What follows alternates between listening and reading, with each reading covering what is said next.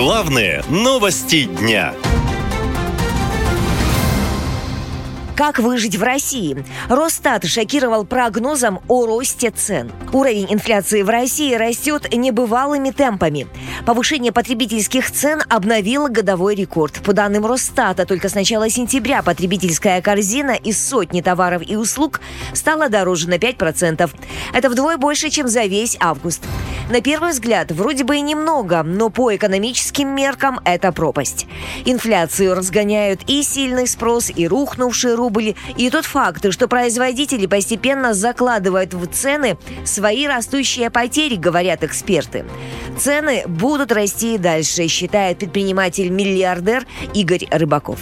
Дальше раскручивается вот эта инфляционная спираль, к которой мы все должны быть готовы. Сейчас она будет увеличиваться. Скорость увеличения этой инфляции, ну, обесценивания рубля, ну, в общем-то, он сейчас нарастает.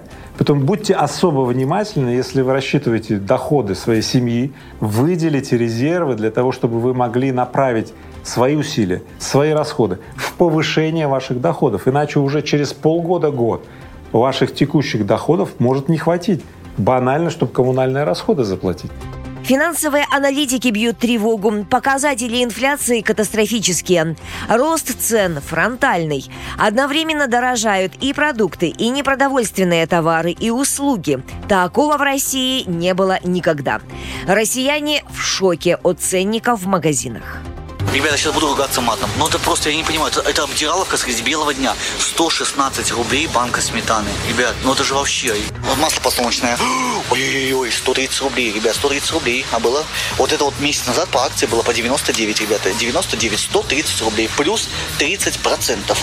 Я зашла в Золотое Яблоко посмотреть, сколько стоят мои духи. Год назад они стоили 25 тысяч рублей. Сейчас 39. А что дальше, я не понимаю? Дефолт, гиперинфляция, обвал рубля. Ребят, я умоляю, откройте глаза, пожалуйста. Стоимость бензина и дизеля также обновила исторический максимум. Рост цен на бензин превысил 10% в годовом выражении, несмотря на правительственный запрет экспорта топлива. Средняя цена литра АИ-95 достигла рекордных 65 рублей, хотя еще в начале лета он продавался по 58-59 рублей. В результате транспортные услуги подорожали вдвое, говорят пассажиры такси. Я ездила раньше на такси, да, чтобы по паркингу не кружить, бизнес-класс на 500-600 рублей. Сейчас не хотите 1200, просто в две цены подорожало. Ситуация скоро изменится к лучшему, заявила председатель Банка России Эльвира Набиулина на Московском финансовом форуме. По ее словам, инфляция в стране будет снижаться и достигнет уровня в 4%. Впрочем, многие эксперты в этом сомневаются и поясняют, рубль в глухой тупик загнали санкции, отсутствие нефти долларов, падение экспорта, увеличение расходов на спецоперацию, которая закончится не скоро. Все эти факторы и способны способствуют углублению экономического кризиса в стране. Запас прочности российской экономики в лучшем случае иссякнет в следующем году, предупреждают экономисты.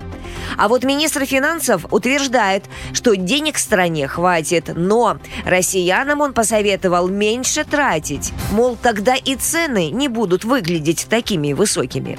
Есть э, выражение всем известное, что денег всегда не хватает. Но на то, что запланировано, хватит. Хватит. Но вообще хочу сказать, что вот, э, сколько бы денег не было, э, деньгам нужна всегда голова и руки. Если будут хорошие голова и руки, денег можно меньше тратить. В интернете прочитал, мне кажется, правильную мысль по инфляции. Э, там написано было, что если не покупать, то цены нормальные.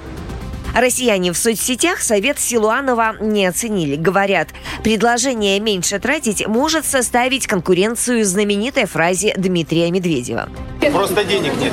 Вы держите здесь. Вам всего доброго, хорошего настроения и здоровья. Кстати, в проекте нового бюджета расходы на медицину, как и на образование, чиновники предлагают урезать. Наша лента. Коротко и ясно.